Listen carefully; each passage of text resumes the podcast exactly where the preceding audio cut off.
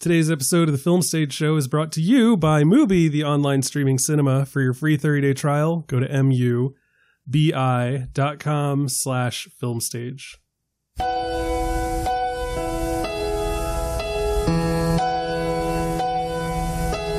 No, I can't forget this evening or your face as you were leaving, but I Welcome back, ladies and gentlemen, to a brand new episode of the Film Stage Show, the movie review podcast for thefilmstage.com.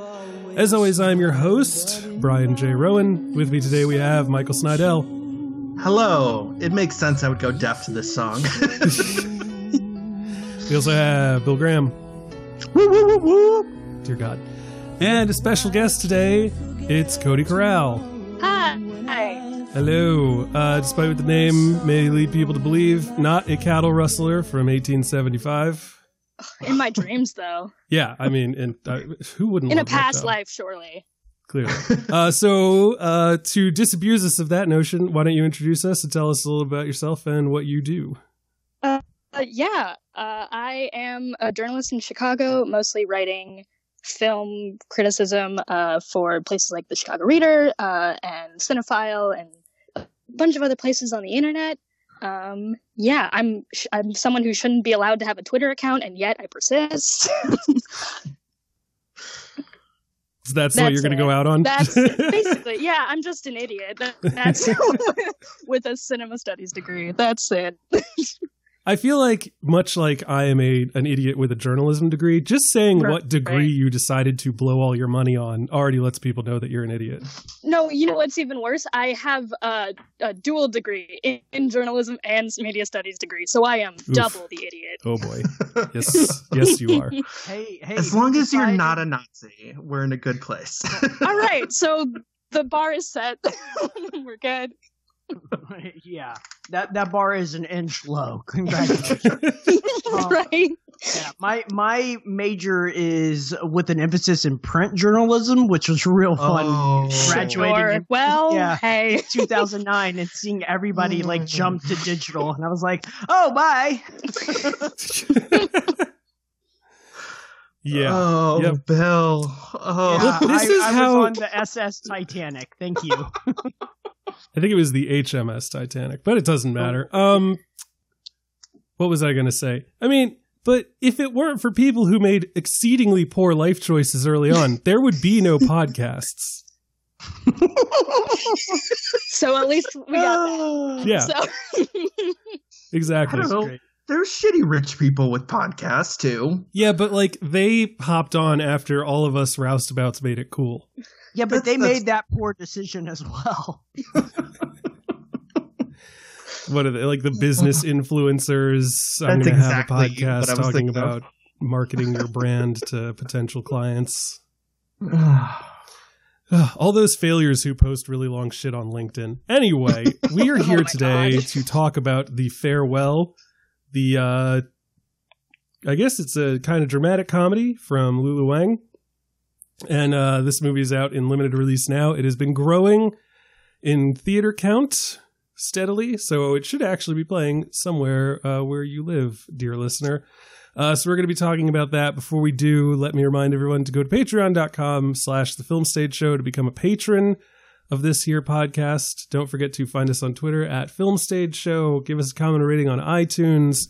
And of course, email us podcast at filmstage.com with any of your extended thoughts on our ramblings. And as I said earlier, we are brought to you by Mubi, the online streaming cinema, where each day their fantastic curators bring you a brand new film to enjoy.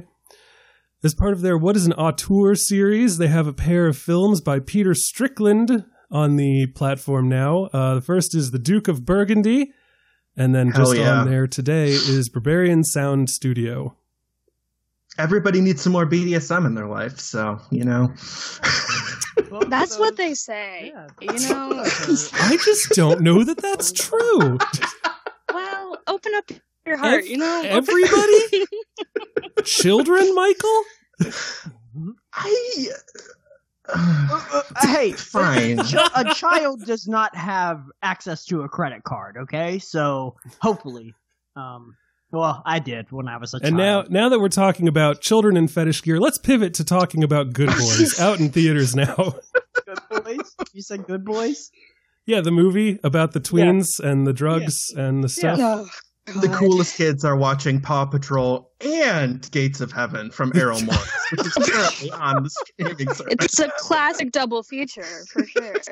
Mother of God. Go ahead, Um. When's, when's that? When's that new episode of Gates of Heaven coming up? Oh Jesus! I mean, kids got to learn someday that that dog's going to die. So, you know. okay. Jesus. Looking forward to Does the Dog Die game today. Um, also on Mubi, we have The Limey, which is just a great Steven Soderbergh Oh, movie. Yeah. Oh yeah, is is that the is that the start? The start? Yeah, of him. Oh, Of- I mean, of- I assume he was born. No, no, no, no, no. Oh, Jesus. The Uh, of first film from. Or, or was that Sex was that? Sex Lies and Videotape, like ten years earlier. Oh, okay. Well, all right. Well, Come on, I, Bill. I know. I, I know. The Limey is one of her le- or one of his lesser known kind of works. So, not as celebrated, not as uh, not as well received, or maybe not as well received, but not as commercially successful. It came out like the year after Out of Sight.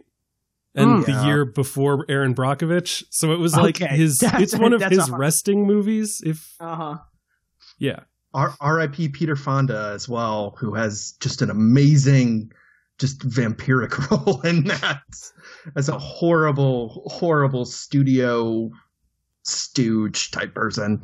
That's the uh that's the one where um Terence Stamp is like, "Tell him I'm fucking coming," right? That's what I'm talking Yes. about. Yeah, great Mubi. Anyway, uh, so that's on movie. If you'd like a free trial of movies, so you can check out these movies that we've all been fawning over, as well as 27 others, and a new film each day, go to mubi.com slash film stage. Again, that is mubi.com slash film stage. And now, with that out of the way, we can jump into our feature review of The Farewell.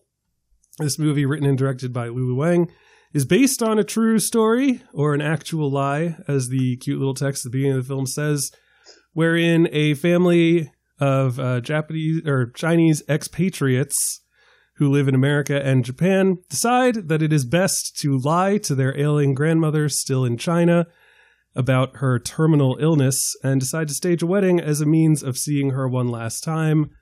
Uh, the film stars Awkwafina as the protagonist who wrestles with this decision throughout the course of the film. Here is the trailer. Wait, should we should Oh we maybe mention as no, I'm sorry, as the one scene mentions, it is not illegal to do this in the way that it would be in I am America. I am thrilled that you decided that it was super important to say that in case someone I think so. Listening think to this so. podcast just Before any heard that lawyers come they heard that and were just like, "Oh my god, that's what the movie's about!" And we're just about to run off and call their local congressman. I mean, we we'd get into it, Michael. I but it, it is interesting that you feel that like you have to say that up front. All right, in hindsight, please please play the trailer. All right, here we go. Put me out of my misery. What's wrong, Dad? Please tell me. Your nan is dying.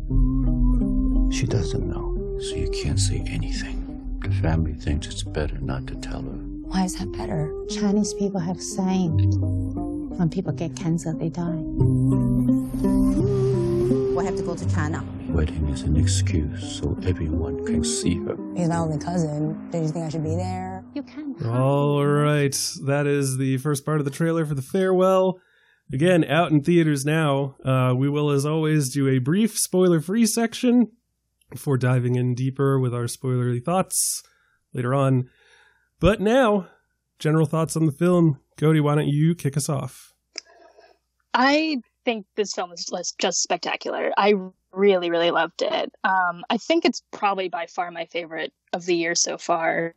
Um, I just think it has it grapples with these really complicated and like ideas of of humanity and, and culture and things that I don't know, super super happy highs and also really deep sadness that also kind of congruent at the, like are in congruency with each other and, and how that's really complicated and hard to wrap like grapple with. And I just think it's super super smart and and effective in how it does all those things. And the things that it's trying to say about about culture and family are, are really really moving. All right, Michael Snydel.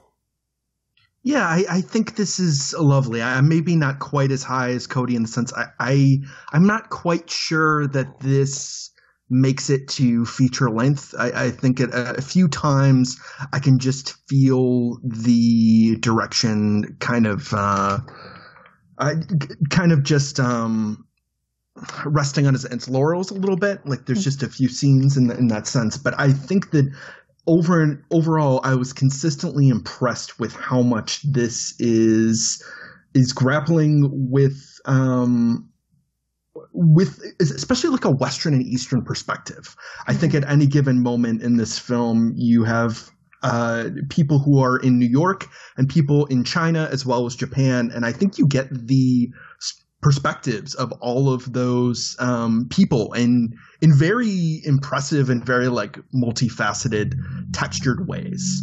Uh, I think the one thing is I would have liked the the main conflict to maybe to maybe um, I don't quite know how, but I, I just wanted it to complicate a little bit in its own way. I, I think it it, I think despite the the nice messiness at, with, with which it ends, at times it's just a little bit too clean with that Western and Eastern conflict that I just spoke of. But either way, I think Awkwafina, I misjudged her in Crazy Rich Asians. I will absolutely say it.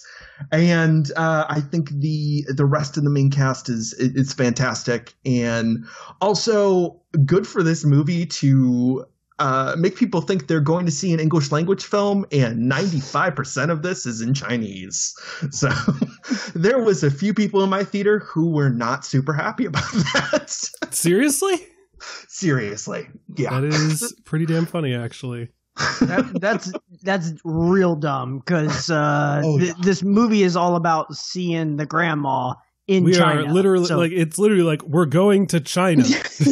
No, I know, I know, I know. But that trailer, what we heard the first third of it, there was a good portion of it that was in English. sure, sure. yeah, the the the open. You know what? Doesn't matter. Uh, Yeah, y- no. you didn't do this. It was these people. Anyway, Bill Graham, what are your Chicago, thoughts Brian, Forget about it. on the farewell? Uh, I really enjoyed this. Um, look, this movie came in with a lot of hype. Um, I saw it uh, earlier this week. Um, I think I saw it on Friday, and it, it came in with a lot of hype. I had been kind of waiting for. the reason we're doing this now, of all times, is because my fucking dumbass market didn't get it until like a week ago or so. So yeah, we had to like everybody else had had either had this film released in their area or whatever and my dumbass market even even fucking brian who lives in w- buttfuck uh washington area Damn. You Like- know, you know that that shitty little backwater known as Washington D.C. yeah our fucking nation's capital who You know no appreciation of the This arts at sense. all um Oh who my god. Who always gets their movies like two weeks after us. Um, yeah, my my giant fucking metropolitan city decided like, nah, we'll wait. We'll, we'll- give it a little bit. Let- Let's let's see if this uh, buzz dies down. Um, thankfully, uh, I went to go see it in the middle of the fucking day, and it was it was a packed room, uh, packed theater. Um, and yeah, so I saw it on like one o'clock on a Friday or something like that, and uh, I I really really enjoyed this movie. Um, it came in with a lot of hype. It it absolutely lived up to it. I think w- what our guest and and Michael have also said already is that it deals with that kind of conflict and it doesn't shy away from it. Now, it, maybe Michael thinks it's it's kind of a little bit more neat than it needs to be, and sure that that could certainly be. You know, um, there could be a, a Trump supporter, I guess, thrown in here or something like that. But uh, no, like like this movie. No, I know. I see what you're saying. Yeah. Th- th- this movie like full on deals with some of that kind of uh, that pull and and everything that's going on when you think of what this movie is set up as is dying grandma family decides not to tell her that she is dying of like a terminal illness and it's like wait what like what why are we doing this and it full on like delves into why and why this makes sense and why the people that are born and raised in China have this kind of sense and, and methodology about them. And like it really does do a good job and does justice to it. Um, I I'm not sure where uh, Lulu Wang is from. Um, I, I imagine from the name, uh, she's probably Chinese or full on Chinese. Um, I'm not sure, but either way, like she really does a great job of of delving into this full on, doesn't shy away from it. I mean, the fact that even some of the family members are from or live currently in Japan is also one of those kind of wrinkles where I mean, you know, you, don't have to go too far to understand that like Chinese and Japanese people don't necessarily always get along and, and, agree with things because obviously their cultures are very different by now. Um, so yeah, I, I think this film really goes for it. Um, there's a lot of like comedy in it. Yes, it's a serious subject matter, but there there is a lot of fun to be had in this. Um, and yeah, sorry, uh, prepare for subtitles. Like, sorry about you. Brace yourselves. Bring your reading glasses. There are subtitles. So, my thoughts on The Farewell. First, let me preface with the fact that uh, my grandmother died two months ago. So, I knew this movie was coming because it made a splash at Sundance, and I had already heard the This American Life segment mm-hmm. That it was based on, or that I guess not based on, but that Lulu Wang had already created previously to share this story with the world. Um, and so I was like excited for it, excited for it. And then my grandmother passed, and I was like, ah, shit, I don't want to have to talk about this movie now because I feel like sure I am now a target, and it's going to be really difficult for me to talk about this movie. um, surprise, surprise, I actually didn't like this movie very much. Um, hmm. I was deeply unaffected and unmoved by it. And that's strange to me because the, the, the 27 minute audio story that she created actually like was really moving, you know, mm. 5 years ago. That can't be right. I think it was like 3 years ago. 3 years ago, 3 to 4 yeah. years ago whenever she created this. Mm-hmm. Um and so I was I I was a little shocked throughout this movie to be sort of less than compelled with this story that they were telling. And i don't know if it was the kind of the there part of me feels like it might be Awkwafina's performance which i i find distressing because i really liked her in um crazy rich asians. What? Okay. Plot twist. Okay. Michael you and i have had words about this in the past oh have we okay yeah, you that, just like sure. forget them in a kind of hysterical, hysterical amnesia each time I say it. I can't wait for the fisticuffs. Just they're they're a coming. Um, I, but like in this movie, she she constantly. I don't know. Like she never reads as tortured or upset. She reads as someone who just found out that like her plane is delayed and she's stuck in the airport. They, she, there's just something about her presence and her performance that really kept me on the outside. I also couldn't help but think that by centering the story on her, we were missing a lot of the more deeply grounded and felt, uh, and even like just the mechanics of this deception that we were seeing. And I, I was kind of, I kept waiting for moments when she would speak with other characters beyond just her mom and her dad and and really like come to terms with this. And i just don't feel like that happened enough and that the scenes weren't impactful enough for me to to really grab on. So i i enjoyed aspects of this movie. I think that um it's pretty aesthetically great. I like the little cultural insights that are brought in. Uh but yeah like towards the end i was just like I wasn't feeling anything during what should have been some of the more emotional set pieces at the end of this movie. And it, it was a little weird to feel like something is so calibrated and like brought into my life at a time when it should be like the perfect bit of catharsis. Hmm. And it just leaves me feeling extremely cold. So that's my opening salvo. Um, I would still say this is like, uh, I don't know, like a three star movie. Like, I would never tell someone not to see it, but it would be with that kind of caveat of like, it didn't work for me, but I know a lot of people like it. Interesting. Well, I'm I, I'm immediately curious, Brian. Like, so you're speaking a little bit about your difficulty in you know syncing with Awkwafina's feelings, which we can get to that in a little bit. But I'm curious. Then, did you like?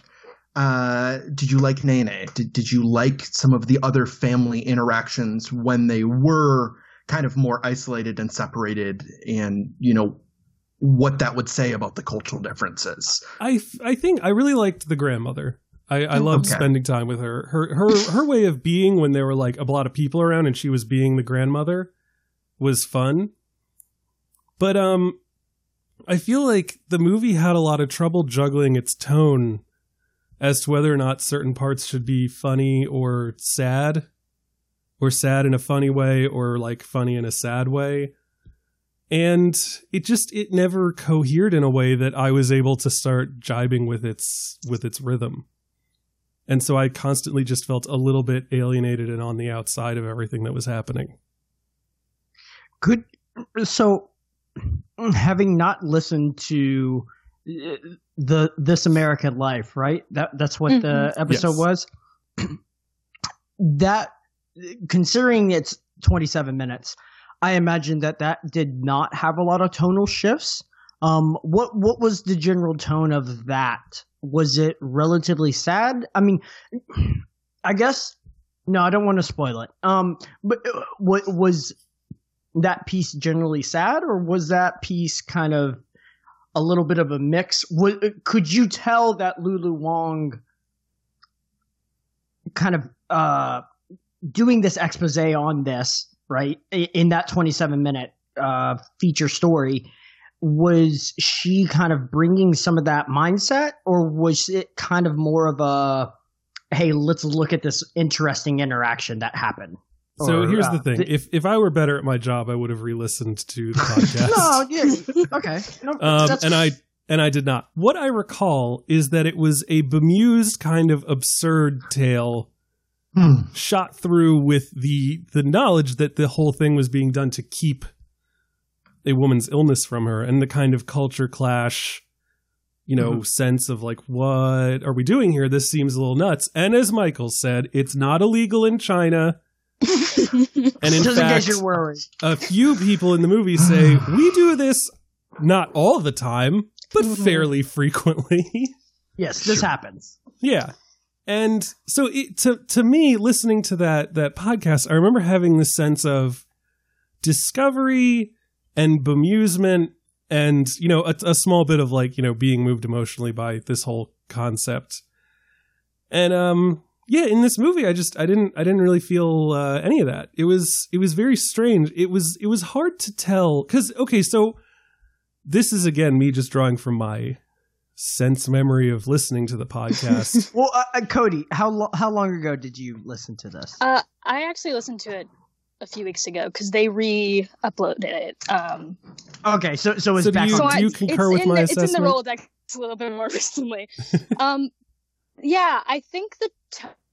I mean, to me, it felt quite similar, just on a smaller scale. I think it was Okay. refreshing to be able to hear like Lulu Wang actually talking and telling the story Mhm. herself, and I think there was a powerful moment of that, and like there was a different weight to that. Uh, but I think the thesis is generally the same, where that she is just really conflicted with sort of all of these idiosyncrasies of this like culture shift and like the the living between cultures that she had to experience through this kind of thing and she experiences it through her whole life Mhm. um and i think just the the audio piece uh is just like a shorter kind of story of that. And I think the way they reframed it recently when when the film came out, it was just kind of like in I think the episode was like in defense of ignorance or something like that, and how you know maybe it's better not knowing things and stuff like that, and how it, like it's just so complicated and and I don't know. I think the, the film did a really good job of sort of expanding on it a little bit, and I feel like it, it felt similar. But I also, granted, I listened to the episode after I saw the film, so I Hmm. think I was informed with the text of, Yep, of the yep. film, and then Mhm. being able to like when I listened to it, be like, oh, that's like an exact line that she took from her life that was in Mhm. the movie, and like I was able to key on things in the shorter version of it. Um, but I think they they both work very well in congruence with each other. But but so they do have kind of that that mixture of of drama and and humor and and kind of all of that kind of yeah for sure there's Yeah. Very like highs and lows similar to to the film because like there's a lot of like jokes that that her nine um is like saying and she's like i don't really think that's very funny like jokes about like hiding medical records and stuff like that and all these things that are like traditional norms in china um but there's also just like super like deep reckonings that she's having with with herself and her relationship to to her family that i think play the same way in the film that are just like these really polarizing emotions Mhm. Okay. Interesting. Yeah, and I, Yeah, I, I- just I just didn't feel any of that as deeply Mhm. or Mhm. as Mhm. meaningfully in the movie itself. I I just kept feeling like I don't know. It, it was weird just how much it felt like it wasn't pulling off its own conceit, as far as I Mhm. was concerned. Like I couldn't tell what the this is insane to say, but I almost couldn't tell what the conflict was. Like Hmm. it didn't it didn't feel like um Awkwafina's character uh was struggling too too much. Like she she clearly wasn't comfortable with it, but she just it didn't feel like it was an ordeal that she was having to go through. I didn't ever feel like the kind of joy that you would think that you would feel at like seeing this woman whose days are numbered you know get to have her family with her like the the deep longing and like because you know Well, I, I think I think that- that's part of that's part of the narrative, isn't it? Like, I mean, the fact that a it was just sprung on on Awkwafina's Mhm. character that her her grandma, who you know, i- it's I don't know. It's not even sprung in the context. It's more like she has to like meet it out of her uh, of Sure. her parents. Right. Yeah, against yeah. She she Yeah. has to draw it out, and Sure. um, I they don't were know. I- leaving I- for china the next day were they just not going to tell her what like that they were even gone know? you know i mean jesus I, I i guess i guess it's just one of those things where as as the family as the parents they just had their shit kind of in order and were ready to go. And they knew that you know maybe they would i don't know like like pass your child 500 bucks they seem to be doing fairly well. Like i don't know what a ticket to china cost at the last minute but i mean um you know it's one of those things where i'm just like okay yeah y'all had your shit together. Like like you know your your grandma's getting old. Like you you just kind of know like on the back burner like okay all right you know i i probably need to have my passport and like all my other shit ready to go right? Um and i you know for a 30 year old daughter i guess you know it's one of those things where you just you you ask your grandma all the time you talk to her all the time and you're like yeah she's she's in good health. Like she, why wouldn't she tell me if she was in bad health right? Um so i feel like that was very much sprung on her. So I feel like this whole movie is one of those things where she's walking into this situation basically looking at her grandma, looking at her, her family, and just being like, she could die at any moment, and none of you fuckers are going to tell her. You know, mm-hmm. and I feel like that's her whole mindset, and that's her whole like conflict is within because she has information. Like it, it- it's one of those classic like book things where you as the reader have more information than the characters themselves right? And you're you just want to yell at them like don't don't do x don't do y like don't don't don't go with that person you know? And that's what she's doing her whole time over there is she's just like you have terminal or you have lung cancer or whatever it is, right? And it's just like you have cancer. Like like and that's her whole conflict is within because she knows that if and and that's the other thing that kind of starts to get unveiled is yes she is distant from her family but she still has an intense intense connection to it Sure. that she's she doesn't want to burn that bridge right because otherwise if she didn't like her family f- fuck you i'm telling my nana like i'm More than Mhm. obligation. yeah, it's, Right, It's one of those situations. So she's that's- got that push But and that's pull. all stuff that's inherent in the plot, but I don't feel any of that in the narrative. Like But the only she's way also that wearing her, a mask. That's also fair to mention as well. what was that? I, I, mean, uh, Billy's very much wearing a mask as well. Like, I, I mean, I think Mm-hmm. that should be mentioned Mhm. that she's not meant to be someone who is experiencing those emotions. And as we hear in like that great scene with her mother, like uh, it, outwardly expressing your emotions is kind of it's not expressly forbidden, but it's seen as something culturally you know suspect it's seen as Mhm. something that you know reflects poorly on you even as the other contradiction is you can have you know a performative crier at Right. like like I, I I think that's what is interesting about this is the ways that it it is at once about that conflict but that conflict isn't necessarily something that she is intimately going through as much as like intimately trying to understand Mhm. like I, I don't think I- I think what's interesting about this is the further it goes along it's less that i was concerned she was going to you know blab or something but rather just like trying to understand what is it like in this situation like why why uh, what are these people thinking when they're saying these things? You know whether it's someone being like you know i would have married you if if your husband didn't scoop you up. Like uh, like there is i i think all of those things kind of add to the the very odd internal struggle that's almost like crucially never external. I don't i don't know if that makes any sense but maybe you guys can I, I feel like I, I want to give Brian the opportunity to kind Yeah, of fully express his his opinion because we we have kind of inter yeah uh, i i interrupted him a couple of times Well, here. I mean, so like it's fine. I mean, I'm clearly in the minority when it comes to this film, and I, I don't think Sure. people come to this podcast just to hear uh, what's it, Devil's Advocate Mhm. uh-huh. out of okay, it. Anyway, okay. fair. my response to that would be I just she I wanted literally anything. Like Michael, you bring up the fact that she wears a mask. I was never concerned she was going to say anything cuz she Hmm. doesn't seem like an active enough character to make that choice. Like the way that it constantly manifests itself is her asking other people if they think that they should like we should tell her. Mm. So it's not like, guys, I'm going to tell her, like, this is absurd. This is cruel. I'm going to do it. And she has to be talked out of it. She's like, don't you think that we should? You know, talking to the doctor, it's like, shouldn't we?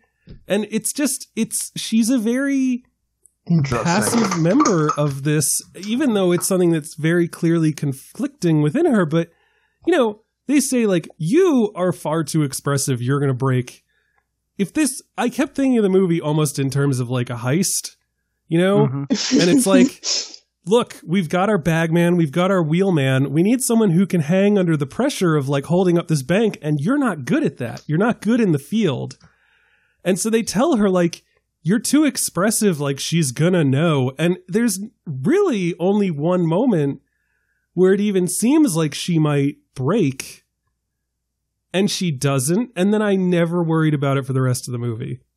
Mhm. So and that became- bothered you It did. It bothered me a lot. And like okay her sadness and confusion never like transformed into like a different kind of sadness or perhaps like anger.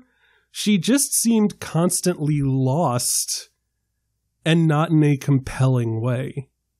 Hmm. And so if she's the protagonist and like the audience entry character, it's very difficult to find a chord to to resonate with her on wherein I can feel myself being drawn into this story because she just seems like lost the whole time.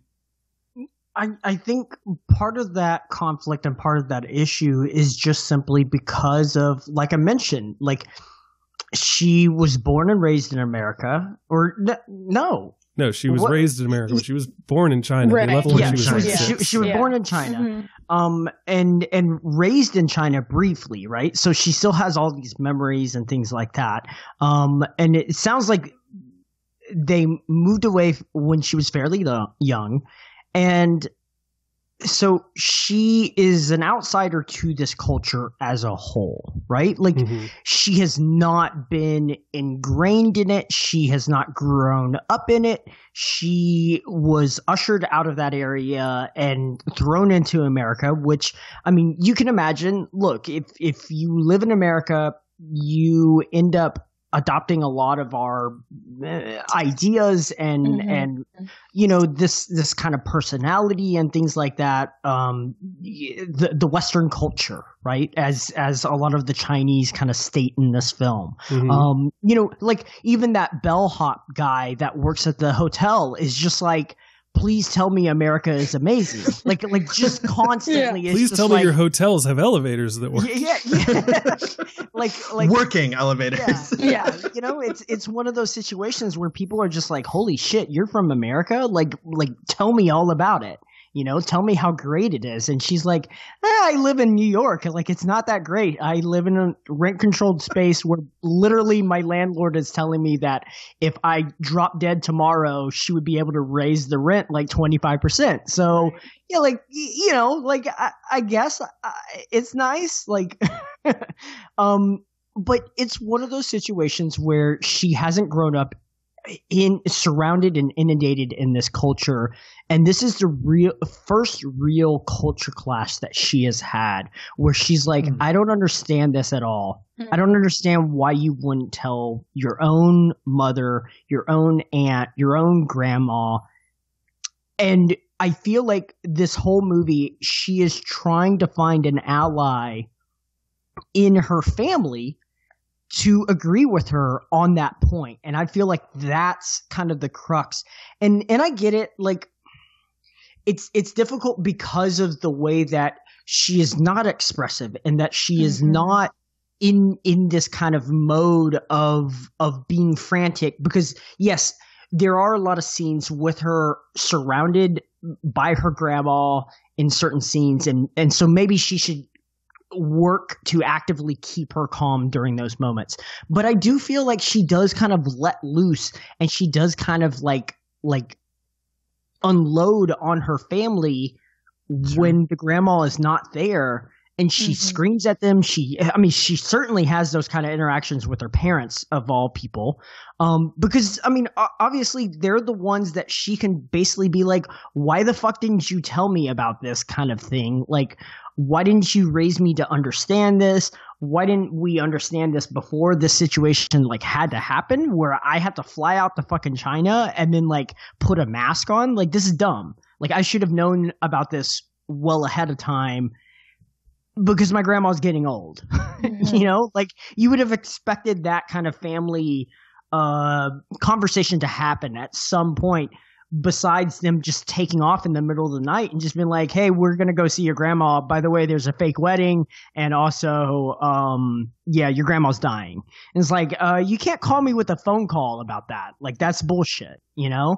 Um so yeah i i don't know. I i, I understand what you're saying but I also feel like that's that's part of that internal conflict. That's part of what this whole film is about is her trying to find an ally and constantly not finding an ally because they've either whether you want to say they've been brainwashed, whether you want to say they are just so culturally inclined, or Mhm. maybe they're just listening to their fucking elders, right? And their elders are basically like, no, like this is the way we do things. Sorry about it. Like you as the young buck don't get to change things, you know? I think it's So- also Just give the cigarette to the grave. that was amazing. uh, I think it's important to acknowledge too that oftentimes uh, a really instinctual reaction to like trauma and, and emotional trauma is just to shut down. Sure. Uh, and I think that like a lot of things are just culminating at once and it's very overwhelming. Like, A, she's going through this big culture shock thing, right? Where she's in a place she hasn't been since she was a kid and she hasn't seen any of these people since she was a kid. a place joy. uh, right. Well, right. And it's also just like, is totally assimilated to a different culture and a different way of living and is supposed to a put on you know put on this facade that we've all been talking about and i think like having all of that information and also knowing that your grandmother's probably going to die and that you have to just be cool is like okay the only way i can do that is just to shut down everything and not really feel anything because otherwise she will just like explode. And we see a moment where she does explode um, but like it's all kind of like a bottling up thing which feels like really seems to me at least like a natural way to like a natural result of getting all of this kind of thrown at you is to just kind of like try to push it aside and push it down as far as possible in order not to like fuck anything up, right? Mhm. And this is one of the reasons why I wonder if it's Awkwafina's performance because I think that that could be compelling, Mm. but I don't feel it in this movie. Mm. And and look, like you know, s- some movies, and and this is why like comedies in general are so hard to review and talk about because Mhm. it's it's one of those things where it's like, hey, wasn't that punchline funny? And like five people will say yes, and one person is gonna go, no, I didn't, I didn't laugh at that. And you're like, well, you're a fucking idiot, right? And it's like, why didn't you laugh at that, you dodo? you know and so it's it's just one of those things where it's it's tough because this film in a lot of ways is so wrapped up in kind of the sense of humor of having the situation happen Mm. like like that e- even that opening story that her father tells about like you know your cat was uh, found on on the roof and then you know the next week your your mom was found or your grandma was found on the roof and then you know it's it's one of those things where it's like okay this whole film has a lot of sense of of comedy and humor and and kind of lightheartedness kind of interwoven in it because otherwise this not to kind of flash back to last week right? But i mean and and even that film had some moments of levity and things like that. But it's one of those things where this film has a lot of levity and has a lot of sense of of deft touches that I think either you are going to get and going to agree with and going to kind of go with that flow, or sometimes it's just not going to work. And and not every movie, drama, comedy, action, whatever, right? Like it, it's not going to work for everybody. You know, the, this is a re- there's a reason why John Wick three didn't make a billion dollars, right? it's because it doesn't work for everybody. Like uh, you know, what God No, God forbid. think the public's pretty dumb. Let's be honest. sure. You know, when We when let- Transformers we all 2 collectively let Keanu down, and we have to we have to be responsible. Meanwhile, we keep throwing money at those stupid lions. oh god damn. you owe a debt, a blood debt. So yeah, I, I, I don't know. Like I, I, I don't I don't want to hammer at you, Brian, because you you clearly have reasons and clearly Mhm. have have kind of a viewpoint that you're like I I didn't enjoy it as much as y'all. Like I, I don't know what to tell y'all. You know, and it's It's weird. It's, also, it's tough. it, it's also just strange that like it didn't even work for me on like a basic reptilian level. Which yeah, you- yeah, the, the grandma, right? Right, you know, it's just like okay, so you know, you know that movie about the dog that comes back from war. No, I There's a there's like a, a dog that like his, his owner is killed in war, and then the family has to take care of the dog. talking dog. about Warhorse. no, because I'm talking about a dog, Bill. well, I'm, just, I'm just making sure we're not Anyway, there's a part in the I trailer hope for that. this is the, the a preview for the art of racing in the rain. No, no, no. Not a racing dog. This is a dog that went to war. It is a German Shepherd. It went to war, and like the dog comes back, and everyone's like, oh, our son is dead, and we have his dog now. And like this troubled kid is trying to like make it work with this dog. And there is a scene in the trailer where there's a fireworks display. and the dog starts freaking out and the little kid like comforts the dog and it's this like clearly like an emotional catharsis between the two of them and that movie trailer played before Jurassic World and I cried openly in the theater because I was moved by the concept of this poor animal whose owner and partner I guess was killed in war having PTSD about the fireworks and I felt nothing throughout this whole movie. And so like that's just interesting to me on like a very basic level cuz I just kept thinking like maybe like the ending, maybe the final scene, maybe something will work for me in this movie Mhm. and just jolt me for a second and I'll have that and it's just I just at the end of the day have to go like, look, it's a movie I didn't really like that much. It's it's well directed. I think that a lot of the the dialogue is very funny and witty. Mm. Um, I I love uh, Tzi Ma. Uh, every time I see him in something, it's a good time for me. But I just like I was sitting there the whole time, and I was just like deeply aware of how uncomfortable my uh, theater seat was because I couldn't get lost in the um the movie itself. It was uh, it was sad. I was really looking forward to this. Anyways, no, I now that we're done bullying Brian, no, I think that's I think that's totally fair. It, it happens to all of us. I, I'm Mhm. still fascinated though that Awkwafina worked through you in Crazy Rich Asians, not this. But I am funny in that movie. I don't. She's like a weird, crazy clown spark plug, just like a a fucking manic accent. pixie agent of chaos on the fringes of this story. let's not talk about comedies. Oh, Brian, Brian, Brian. uh, I And would I- love to be referred to as a crazy clown spark plug. Like I think that's the brand I'm trying to get to at this moment. Just working towards it. There were there was a lot of crazy rich Asians that I was just kind of like bored with, but every time she like burst onto the scene in like a fright wig and a jumpsuit, I was like, oh okay. Michael is so All upset right. with me right now. Am I? Cl- uh, wait, did anyone else see Crazy Rich Asians? I saw saw- it. I still haven't seen it. Did you, Cody? Did you like the Awkwafina in that movie? I did like the. Awkwafina. I was you gonna like say the sentence I just movie, and then I was like, clearly we're not talking about the movie. Yeah. Uh, no, I think Aqua. I don't. I don't think I was repulsed by Awkwafina's performance in Crazy Rich Asians like Michael so clearly was. Um, yeah, I think it was. I don't know. I, again, I think it was just like a. I don't know what I'm saying. Um, I think it was definitely like moments of relief for sure, which I think was the point. Um, and I think I was generally on the the positive side of that, receiving it.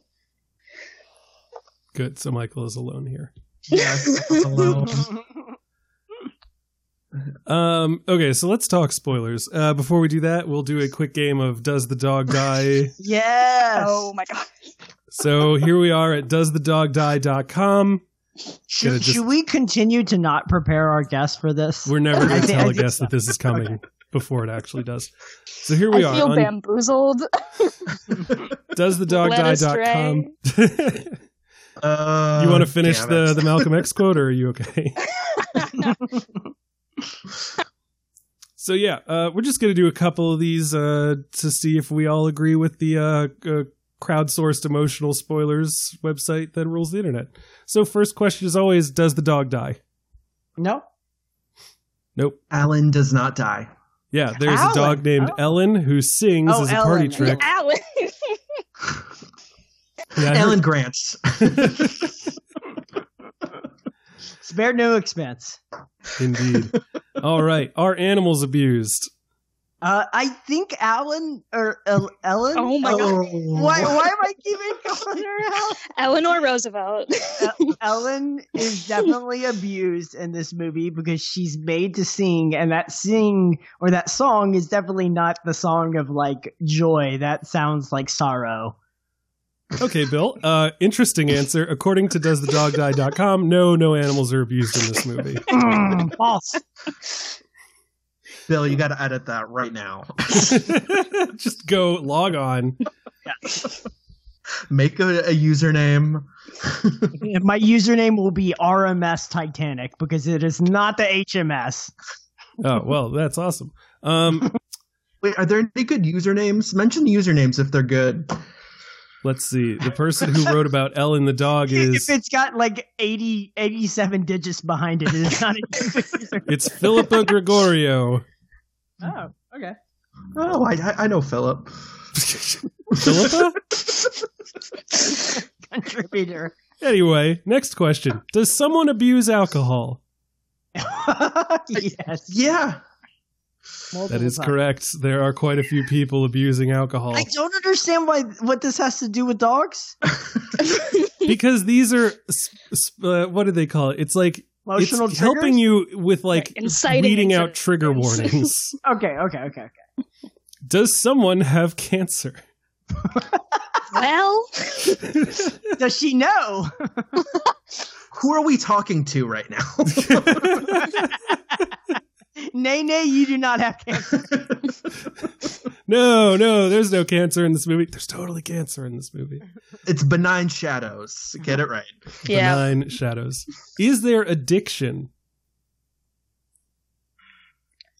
Um, Kind of. The dad w- it's at least was reference. an alcoholic. Yeah, it's reference, and and he Right. had an addiction to cigarettes as well, right? Well, yeah. yeah. Yeah. So it's mentioned, but it's never really like, Right. It's not shown That- really. yeah, it's not it's not gone down that rabbit hole. well, according to this movie, yes, there is. okay, Yeah. Well, it, it deals with it. It You're deals with wrong. All right, and the final one, and this one is uh maybe a good jumping off point. Does it not have this is the weirdest question wording. Does it not have a happy ending? What? Is What does it that an, mean? Is it an unhappy ending? I think we found the most philosophical space on the internet. I think this is it. Yeah. This is the last Here empty thought it- corner of, of, of thinking, of deep thinking. I thought it was. Reddit movies. well, here's here's the question: Is it is it the ending that the film shows, or is the ending that the credits Right. show?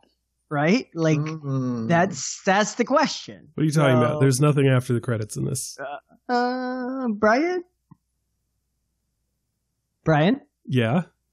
did you not stay for for, For the- like a few extra minutes? What are you talking about? The mo- The mid credits thing. There's no mid credits thing. There's just the, the- postscript and then the credits. Is it? Well, yeah. Oh, is, is the is a the post? postscript. Oh, Yeah, it's like right before the credits. It's not a Marvel film, Bill. The movie doesn't I stop after the key remember. players so you can see the grandfather's ghost rising from the grave smoking a cigarette. Lulu Wang is weaving a massive cinematic universe with this feature, and you will not understand it unless you stay through the credits. you have to stay for the credits to see Thanos pop up. Okay. So again, Um, the the the uh, syntactical nightmare of this question: Does it not have a happy ending? I think it's got a happy ending because the grandma survives. She's so your answer would be six years. no. It does not have. negative. Not have a happy ending. Does it I'm not still have a happy ending? Why? How is there a website that lives on the internet that hasn't had this edited yet? Does it not The question should just be: Does it have a happy ending? Yes. Does it not have it? Okay. Michael's doing You broke look me. Michael's Michael's having flashbacks to the SAT. What the fuck? like, like, I've read this paragraph five times. I still don't quite understand. Like raises his hand. Teacher's like, no questions during the SAT, Michael. He's like, okay. I'm fucking tear up this Scantron. I'm fucking pissed, pissed off. Strike the the one group. Just like, Nobody no. doesn't not hate. What does this even mean? Is, is there nothing about decapitation or anything more extreme on does the dog die this time? Well, It's- here's it's the like thing: like, there's not not a shit ton in this movie to be The upset dog doesn't about. get a big, lot- a lot of screen time, to be honest. I'm not going to ask you a question like, are any teeth damaged? Are there abortions? Like, we know that there's none of those things. I'm asking you the things. Brian, That are relevant. did you not see this movie? now that, post credits. that's in the post credits. Yeah. The fiance. she wants out. She, they're, they've been they've been together for quote unquote four months. She is having an abortion. They are getting a divorce. That was a shotgun wedding. Let's be honest. That's the only way that happens that early. I Let's wish go ahead. that this movie had been about that couple.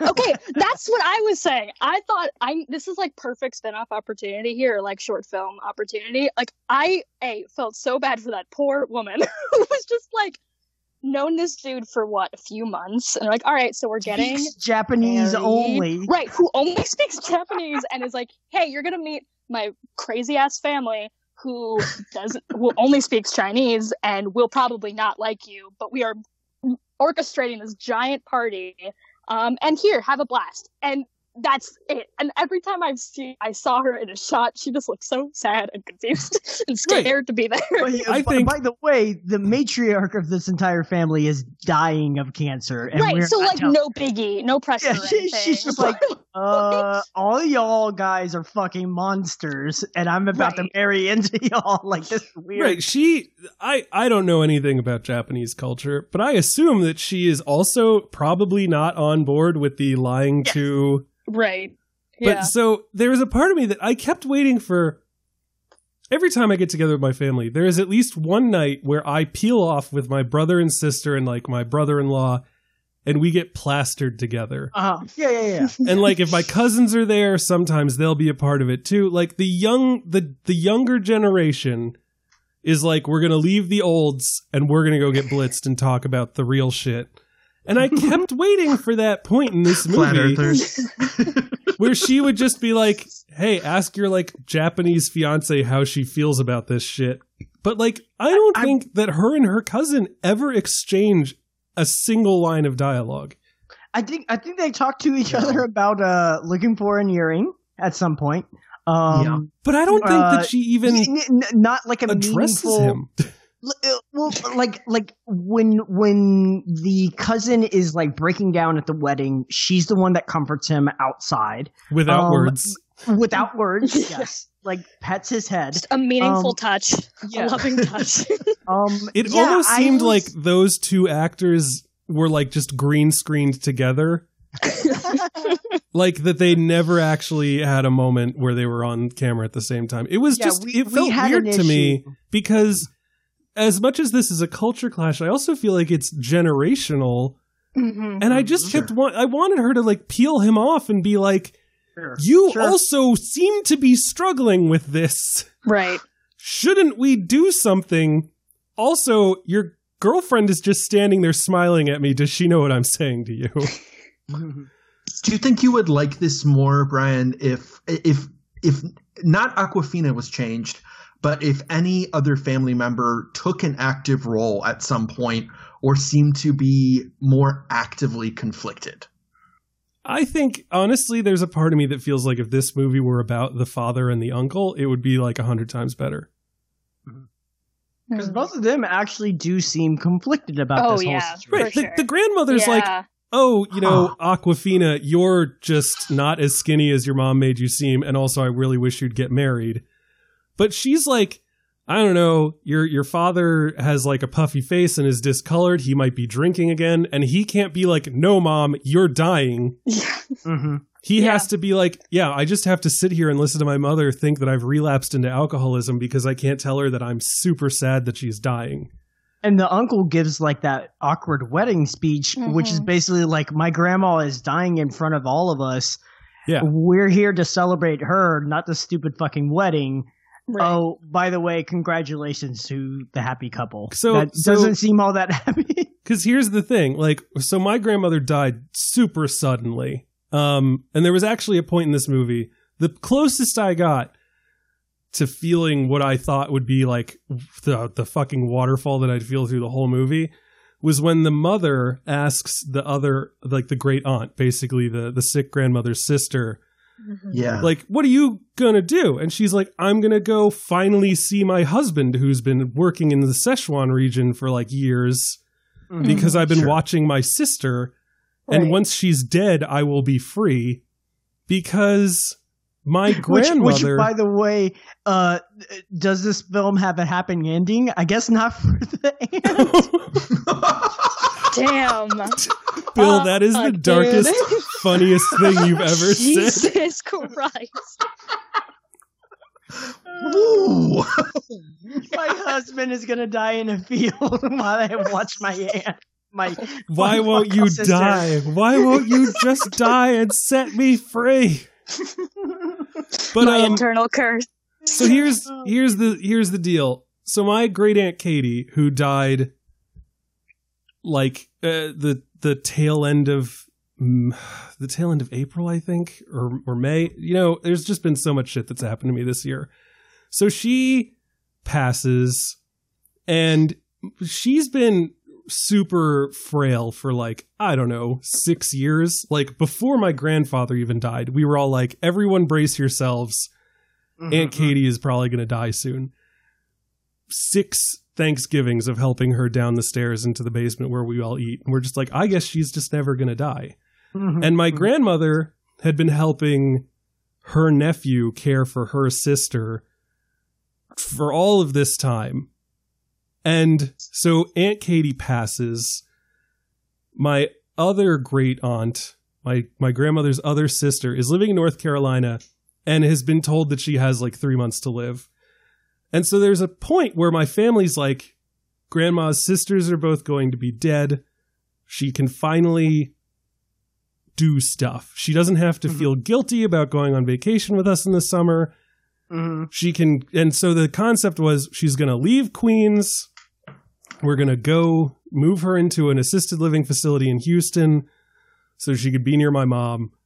She can finally have like an independent life where she doesn't have to be caring for one of her ailing sisters. And then she dies before Aunt Jeanette. it's crazy mm-hmm. that it mm. happened. And so I, when she was talking in the movie about like, you know, once Nai Nai dies, you know, I'll be able to do all this stuff. I was like, that's the kind of life that like some that you unfortunately start thinking about when you're that old. And my grandmother was robbed of that Mhm. because in some cruel twist of fate, she died like two months after her sister did. Hmm.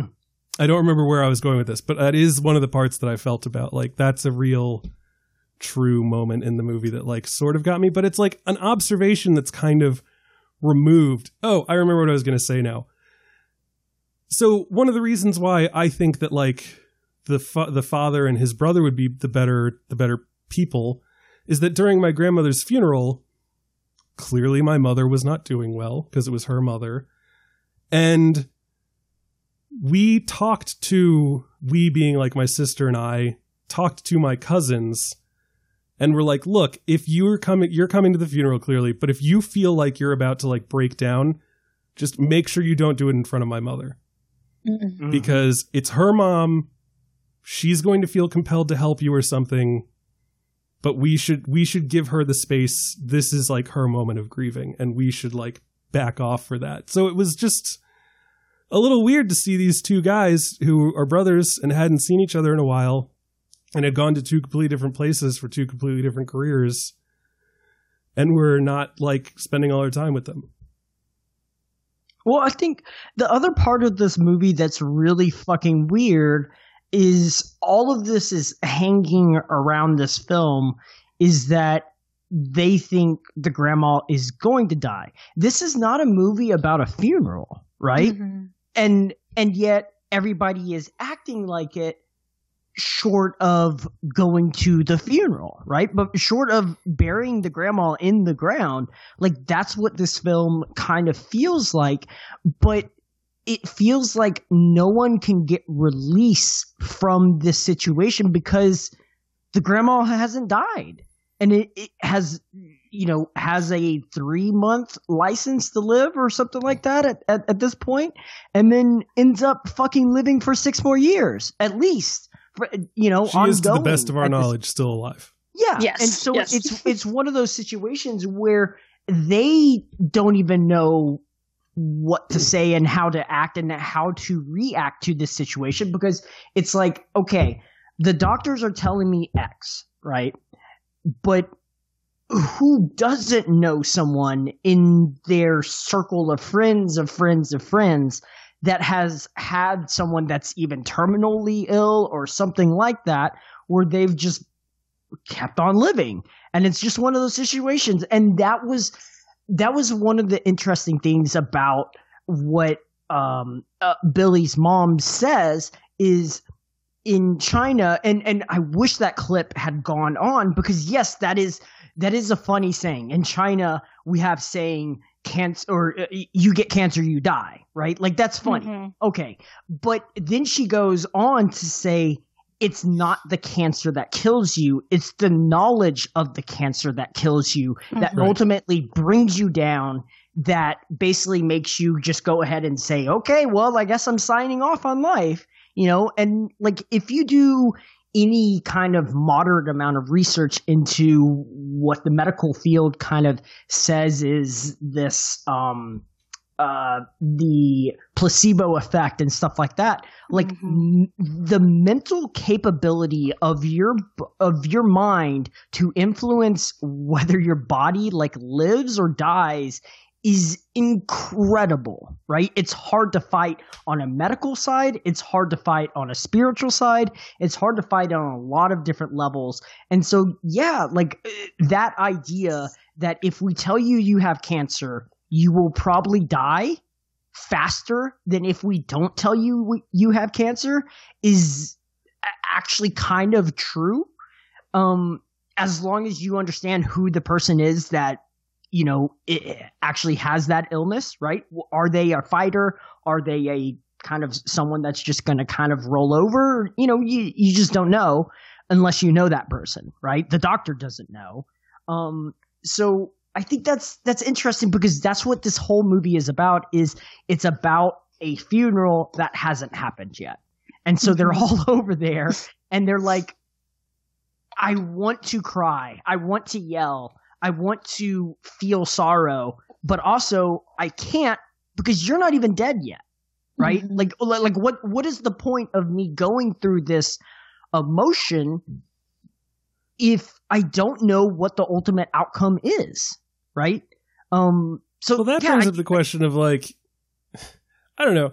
Did did anyone else feel like it was a weird cosmic joke when that thing came up at the end? That's like, hey, by the way, she's not dead. I, I think it. I think it is and isn't because in I, I agree with with Bill that like there is something very strange about that, but I think it's also as much about the the ceremony of Mhm. them coming together. Like I, I- I can't help but think of uh, that scene with the brother where he says, you know, um, I have it written down, but it's something along the lines of, you know, this is our our um, oh, it's our duty to carry the emotional burden now. Mhm. And I couldn't help but Mhm. think about, um, because I'm a, a selfish person who's unable to not just think about the movie. I couldn't help but think about all the the people I've known throughout my life, and and just w- weighing the possibility of, you know, would this have been better to not tell this person for them to not have to worry about how to, um, you know, about how to handle this, about how to Mhm. carry themselves, and I, I think that's interesting to me too, uh, Brian, a little bit. That even as a thought exercise, this didn't work for you because even something like killing of a sacred deer, which I believe you I, hated, like was something that we we got a we got a kick out of. You know the the final uh provocation. So Right, I usually in a movie like this, I could still be like, yeah, man, but like if I had to do it, like if I can, I could put myself there. But there's a part of me that almost feels like, and this might have something to do with my latent so- sociopathy, I wouldn't have a problem, uh, you know, uh, what's the word? Cordoning off, like compartmentalizing Mm. you know, it's like it, it and it, it almost is like the movie is making the mother's point of like, let's just let's pretend this isn't about her dying. What if your cousin really was just getting married and we all knew she had cancer and so did she? would we spend the whole wedding telling her she has cancer? Or would we, you know, shut up and have a good time with her while she's here? Mm-hmm. You know? Yeah. I mean, I don't know. I I, I don't know. I think it's easy to say that, but, Michael, if like, I ever get cancer, I'm not telling you. no, okay, but you don't think Uh. that. I, okay, Hi, I'm here. speaking. I'll tell Bill that I have cancer. That's going to be. oh, fuck you. God damn it. Speaking rhetorically, I still think there is, even if it's not explicitly stated, I, I think that people react differently when they find out someone is terminally ill. Like, Mm-hmm. it's something that's kind of unavoidable in the same way we were talking about there's no, you know, one way to act, uh, you know, towards trauma and something. And, Well, and, like, clearly. no, I, I, but I'm just saying, I think that, I, I don't know. I, I well, But I I can think- understand where you're coming from to, to a certain point. I think that is unfair. You, you just went past the line, sir. I went past the line by saying I will not tell you if I get cancer. Um, what what was I what uh, a what I was gonna say is I almost wish that like the the film had like taken almost like an epistolary kind of tone or not tone but structure where it's like here we are spending all this time with grandma and let's like really revel in like the fun and the the way that like just being around her can for a minute let us forget that she's dying because we love her so much and we're having such a good time with her and then the entire family goes back to the hotel and then the hotel could have acted as some kind of like weird purgatory you know land of judgment where each Mm. night she talks to a different person and gets another perspective on it you know but instead it's like she she does have like two conversations with her own mother who is not the you know not blood related to her her grandmother and it's i don't know like i wish there was someone who like was dealing with it really well and she would like fight with them or something and say like how can you be so cold? And he the, you know he or she would say i'm not. I'm having fun with my grandmother mm-hmm. or my aunt or whomever. You know like i just it was it was so weird. And the way that the movie ends or you know the way that like the wedding ends with everyone like slowly walking down the street into the camera like reservoir dog style makes it feel like I should be feeling like they pulled it off. Like Danny Ocean got Mhm. four hundred million dollars, and but like there was never a sense of like a cohesive plan or any kind of like concern that it wasn't going to work. So that was a really weird moment for me because I was like, have I been watching a heist movie this whole time? No, I've been watching an introverted look at like whatever this woman is feeling about her grandmother's impending death and the lies that everyone's telling, but like I don't think that earns this shot. Um, Hmm. Cody, you haven't spoken much, and I'd really like to not hear from Michael and Bill again. So, what do you think about all this? oh my god. um, I think I think the ending is is complicated. Um, and I think it is it is weird how it comes because you're like, I don't know if this is really deserved, and I think I understand where you're coming from there. Um, but I think at least when I was watching it, I never really, I was never super invested in like, was Nine going to live or die at the end of this? Like, I don't think that was ever like a huge concern that that was going to be like a major plot thing. Like I think it was mostly about this whole kind of zeitgeist of everyone coming together Mhm. and also dealing with these things and also dealing with these really weird relationships that they all have with each other. Um, and, and just the fact that this is all happening at the same time as all of those things, or is the reason that this is all happening, um, per se. But yeah, I don't know. I think that when I don't know, I think the the post curve is also interesting too because like um from my understanding, A, Nine is still alive, and B, Nine still doesn't know. Oh, that about yeah, I, d- I didn't even think to ask that. Like, so Um, did they tell her? Right. So they at at this moment, at least from the um this American Life like re uh re-airing of it, um they have not told her. Um, but the film, like I think, recently opened up in China, or is recently, or was going to open up in Oh, China no. soon.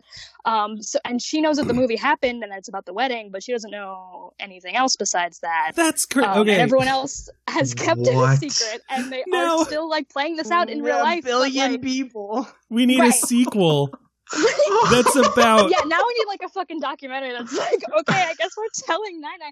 And but her her sister, who actually plays herself in the film, um, like is still very much adamantly being like, no, this is like us not telling her is what is keeping her alive. Like, Right, she's like how Wile this has gone on so Coyote. Right. Well, she's ran off the cliff, but as long as she doesn't look down, she will never fall. right. But I think that's super interesting because this might uh, actually play out in real time uh, because of this whole thing, and I think that's fucking bananas. Well, that's the that's so that's a little crazy because like she did the This American Life thing, and it's fine. My parents know I have a podcast. I don't think they've ever really listened. You don't have to worry about that. Yeah. But I'm pretty sure if I made a movie, my grandmother would be like, "Oh, you're making a movie? That's really awesome. What's it about? I'm gonna go. I'm definitely gonna go see it when it comes out." right. And um, well, I think that was an intentional choice from from the family too, to like kind of keep her out of the process of it at least, because everyone else hoping was that sort of. she'd die before it was finished. I don't. I just think that they would they'd be able to shoo it away. I don't know. I don't know. Um, but that's fucking bananas. That Um, is that is legitimately insane. But yeah, like you said, a good spin-off would be a Rosencrantz and Guildenstern esque thing about the couple Yes. getting married. oh my god. And then you have like the meta sequel. You know, like uh Bret Easton Ellis made a sequel to um Less Than Zero called Imperial Bedrooms. So you'd have like the Imperial Bedroom style sequel to The Farewell yeah. that's all about the real people being like, so grandma really wants to see your movie. Man, that's fucked up. Yeah. It's it's crazy. Wait, now I'm uncomfortable with the end of this movie. Michael is now like, he's like, okay, so here we go. Michael, is this movie problematic? Well, I think that's it's an interesting example of how a, a movie, a personal movie, can exist like outside of like one's own interpretation or one's own story, right? Like I think that it's very much like Lulu Wang's like it's part of her and it's it's her story, but like it also now totally exists for consumption, right? Like Right. it's just now totally out there, um, and that also includes everyone involved in this story that's kind of been kept under wraps, at least for one specific person. Um, and now it's not really, it doesn't even have, it can't even be fully in her own hands anymore, whether that story gets out to her. Wait, what if people just start tweeting the trailer to her grandmother? Do you, hold on. Do you think her grandmother has a Twitter account? Probably, what is it, Weibo? In what universe? Hold on. What, what does her Twitter account look like? I'm sorry, you're right. It's a grandmother. She's on Facebook. Oh, well, it's China, so no, that's not true. So again, it's Weibo. Okay, so yeah. People just start WeChatting and Weiboing, like, like, so the farewell to her grandmother. That's I'm, I'm just imagining uh, uh, Lulu and the rest of her family seeing it with their grandma and just looking over at her while they're watching, and, and, and just Grandma just she has being a like, big smile. Like, who is this about? "How'd you come up with this idea?" oh no, oh, It- no. we're laughing, but that is truly a tragic concept. Oh yeah, it is dark. Deeply upsetting, really. Because basically, she'd be sitting there so excited to be proud of her granddaughter, Yeah. and then she would discover the massive deception that her fa- and the fact that she has cancer. yeah, a lot of things would No come to surprise! yeah, not just that my family has been lying to me. Oh, by the way, you Uh-oh. have cancer. Well, But here's that the other thing. you have is So- not going away. So that means that if that wasn't a legally binding wedding ceremony, then they would have had to have a secret legally binding wedding ceremony to actually get married later on. Yes. Sure, yeah. Because they can't be like, hey, grandma, we're going to get married again. and also like what if they fell out of love? Like is it like, well you can't get divorced. Your what your your marriage is the only thing keeping grandma going. Knowing that you two are in love out there is the only thing that keeping that old woman upright. Jesus. So we get a secret divorce. Uh, it's really dark. Um there's there's the real sequel, not not meta sequel, not prequel, not spinoff. it's Next Blue Valentine. about- it- it's- this this goes back. I was to, gonna say who's afraid of Virginia Woolf. oh my god. this this goes back. Secret Divorce to- is my favorite Agatha Christie novel. the Secret Divorce. this this all goes back to that whole idea of would you want to know when you die right Mhm. like like that whole kind of mythological thing of i think even like minority report kind of plays into that a little bit but uh, i'm not sure if there's like a, a movie that has actually dealt with that um but I mean, it's it's one of those philosophical questions. If you take like philosophy 101 in college, or um, you just read some books on some bullshit, or you know, spend too long on the internet, you'll run across that theory of like, would you want to know when you die?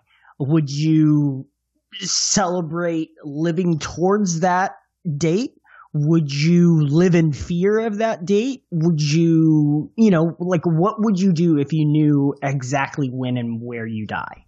And and maybe would you want to know how you die, right? That's Like- the thing. I think I would want to Bill, know are you gonna tell me? Michael, you have cancer. No. We've brought an What's- oracle, and they're gonna tell you your whole life. There's that um okay, so there's a there's a television show. There was a television show called Flash Forward. Yes. I think this is like the fifth time I've brought it up on this Yeah, the podcast. ABC, right? Yeah. Yeah, it was great. So Oh. everyone on Earth gets like a a very vivid five minute or something like v- picture of themselves in the future.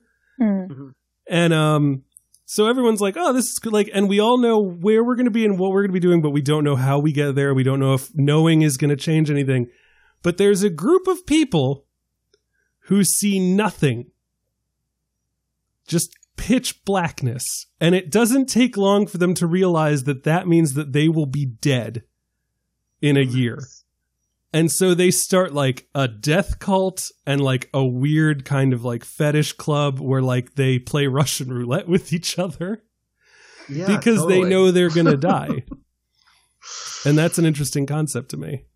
But um I think that that's that's tangentially related to this like part of me sitting in this movie was like would I want people to tell me if I have cancer? And um Mhm. I don't think I would in all honesty. Yeah. If it was Why bad not? enough that it wasn't going to like I couldn't fight it, Yeah. right. yeah, I think I'd be fine with people lying to me. Though for the love of God, not a wedding, guys. And, and maybe not for six years. Don't make my last What? What? month. hold on. What is your ideal? You're gonna die, but we're not gonna tell you. But we're all coming together for this one ceremony. Ceremony. Let's go around the room. Michael Snydel. Um, Uh, it could be St. Patrick's Day. You can make that. Oh you my can make that day sad, and it's my birthday. So oh shit.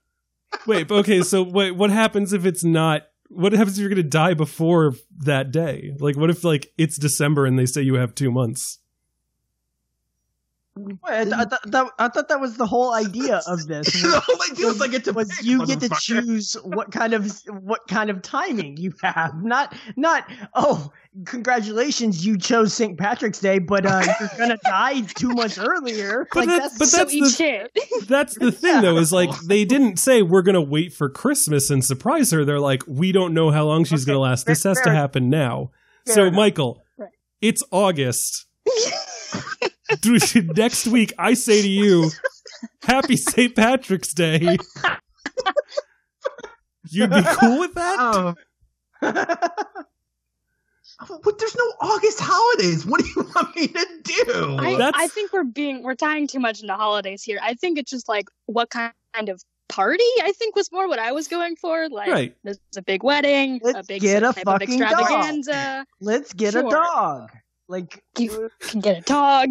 Bill, If Bill, I can get a Bill dog, wants someone to like- gift him a dog and then throw a party about giving him that dog. hell yeah.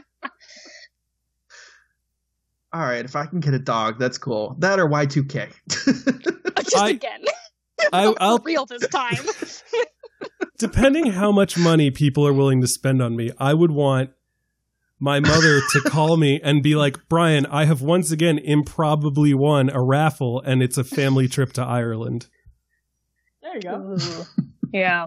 Have I talked about my mother constantly winning great shit in raffles? no. It happens to her Go all the ahead. time. No, it's that's pretty much it. Like she won a car. She she won a different car. She won a That bunch is a of money. charming fun fact. That is just so delightful. It's just the weirdest thing. I've never won anything in a raffle, and she has won all of that shit. So, like, if she called me and said I won like a family trip to Ireland, I would not think twice about it.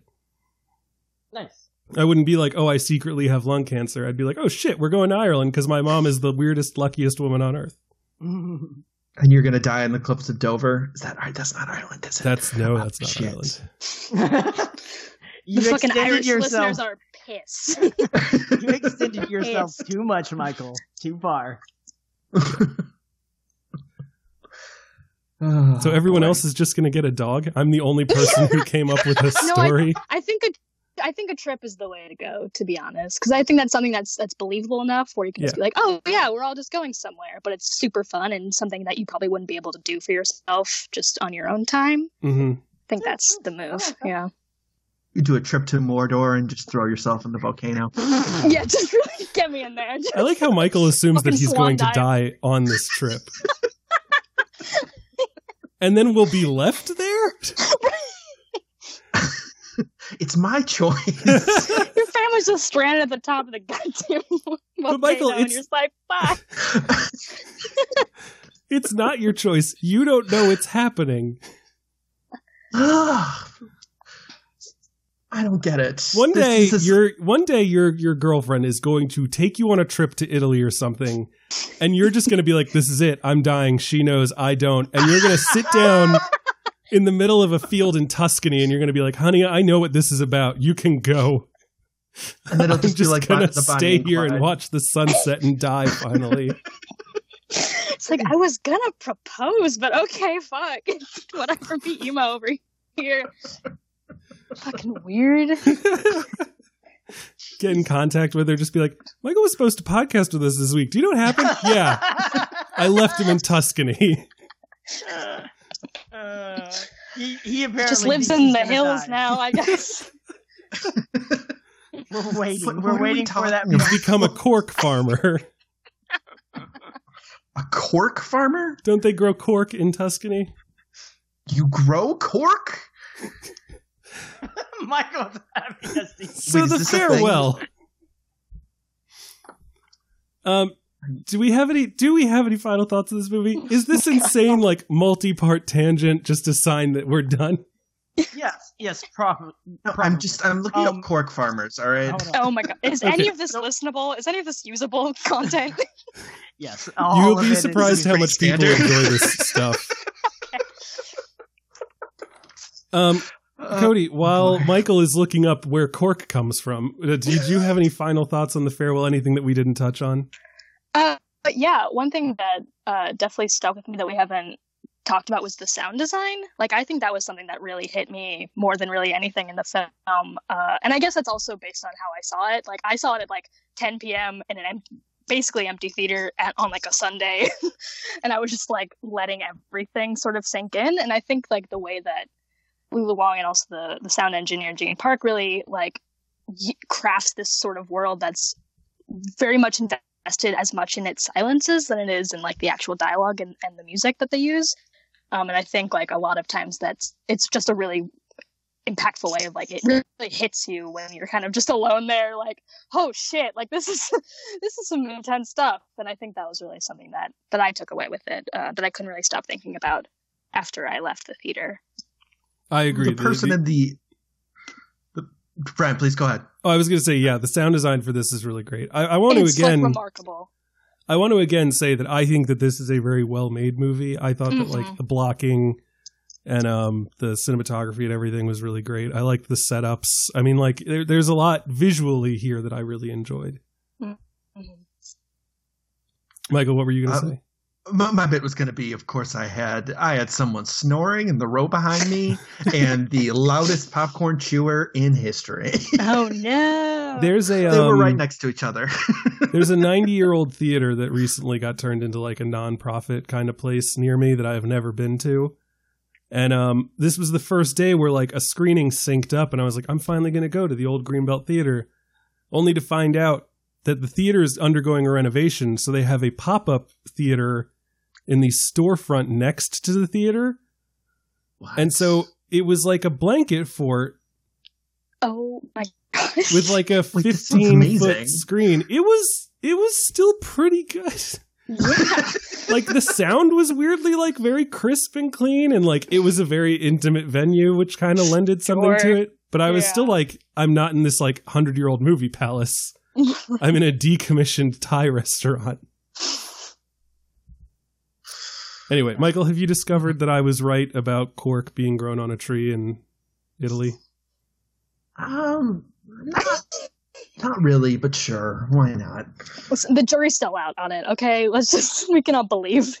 I, I'm getting I'm getting a story about a 35 year old Kirk farmer whose hand was sucked into a combine harvester as he tried to free grain. why didn't you just wikipedia it like a normal person I just searched Cork farmer. What was I supposed to search? according to the wikipedia Oh my god. There are 2,200,000 hectares of cork forest worldwide. 3.1% of that is in Italy. So there we go. Okay, congratulations. Anyone else have any final thoughts on this movie that we want to I want to again say like I found it handsomely made. I thought that some of the performances were really good. I wish it had been about the two the two brothers um and I, you know, but in general, I would still recommend that this is a movie that I think is appealing to a broad audience and that people might be able to get stuff from. But it just wasn't for me. Would you recommend this podcast about that movie? I think that this podcast is better if you haven't seen the movie.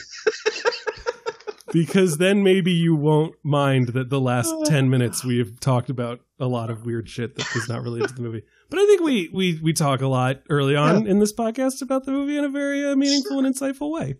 yeah, yeah, sure. Oh Jesus. See us out. Good times. Um, Um, I, I have a I have a question, uh, a lingering Oh question no. that About was the left movie? over. Yes, that was left over from uh, the podcast uh, discussion that happened before we started podcasting. Um, the you called it a lazy Susan. Um, was that self automated? yeah, that was and and yeah. that was in someone's apartment. no, I think that was like the rehearsal dinner at the venue. Yeah. Also, those things are like Oh. big in China. Like that's like the communal eating kind of thing, and also having the rotating table. Uh-huh. Like that's in every restaurant in China. Yeah, there's- like, What the that's norm. fuck? Yeah, There's a it's 'cause it's- very, it's, based on- um, it's not really you get individual meals. You get a fuck ton Okay, of food, so and then so everyone. this should stuff. not no longer be called the lazy Susan. It should be called like the lazy. I awesome I, I don't. I don't want to be. You're racist. diving into some rough Yeah, territory. I, don't. I don't want to be racist right That's why I just what said to say. awesome Susan. Um Oh, I thought you were going to say the Susan. productive Susan. Oh my god! crazy. Uh So I know what my drag name's gonna be. Um, it's awesome, Susan.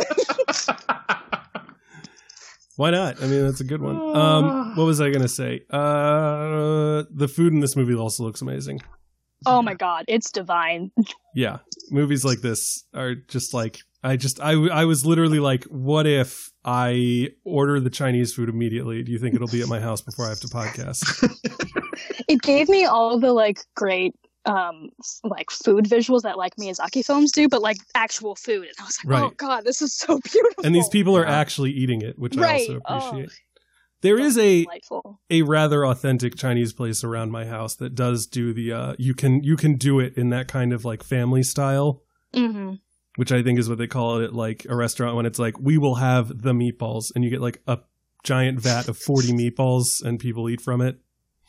God damn it. Yeah. Now, a lot of now meatballs. this now this means that like every time I go to a restaurant or meet with like a friend, I'm just gonna look at the grandma and just be like, "Does does she know? Does Oh my god. oh, that's awful." Just assume, assume that everyone is lying to everyone about whether they're Yes. or not. Yeah. The, But again, the basis as- of the story is that everyone's a fucking liar and don't trust anyone.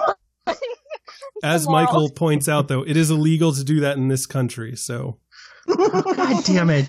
End this fucking podcast. so that's His it. Twitter Uh, handle is at Mike Snydel. we hope Yep, at Mike Snydel. You can tweet that's at definitely Mike not his Twitter handle. So please don't harass at Mike Snydel. Poor guy. I'm tell pretty him sure that can't Mike Trying to live his life.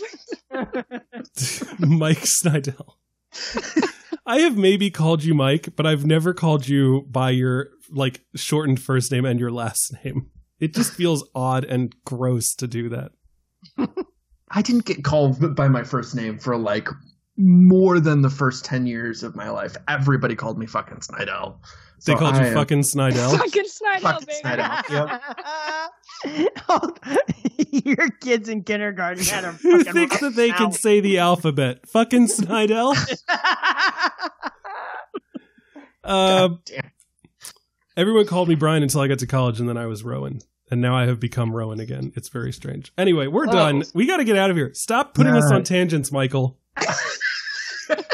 Don't die of cancer, Mike. Fucking Snydel.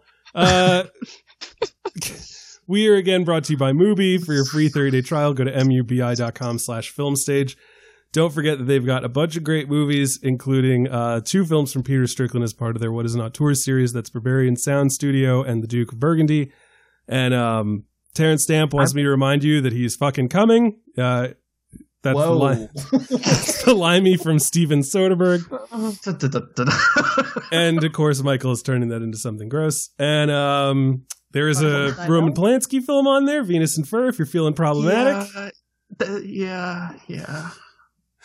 And uh, if you're also feeling problematic, there's a John Huston film, The Dead. Uh, and uh, yeah, that's uh, that's about it. So again, remember, that's mubi.com slash filmstage. Uh, don't forget to go to patreon.com slash the filmstage show to give us your money. And that is that. Um, next week, we will be talking about Ready or Not. Like actually talking about it though, Yes. since I said that last time. Last week, Michael erroneously said that, and I had to cut it out. It was very difficult because there was already music playing under his voice. Anyway, uh, Cody, thank you for joining us. I hope that this hasn't been too awful for you. Go ahead. it was humbling and horrible, just as I like everything.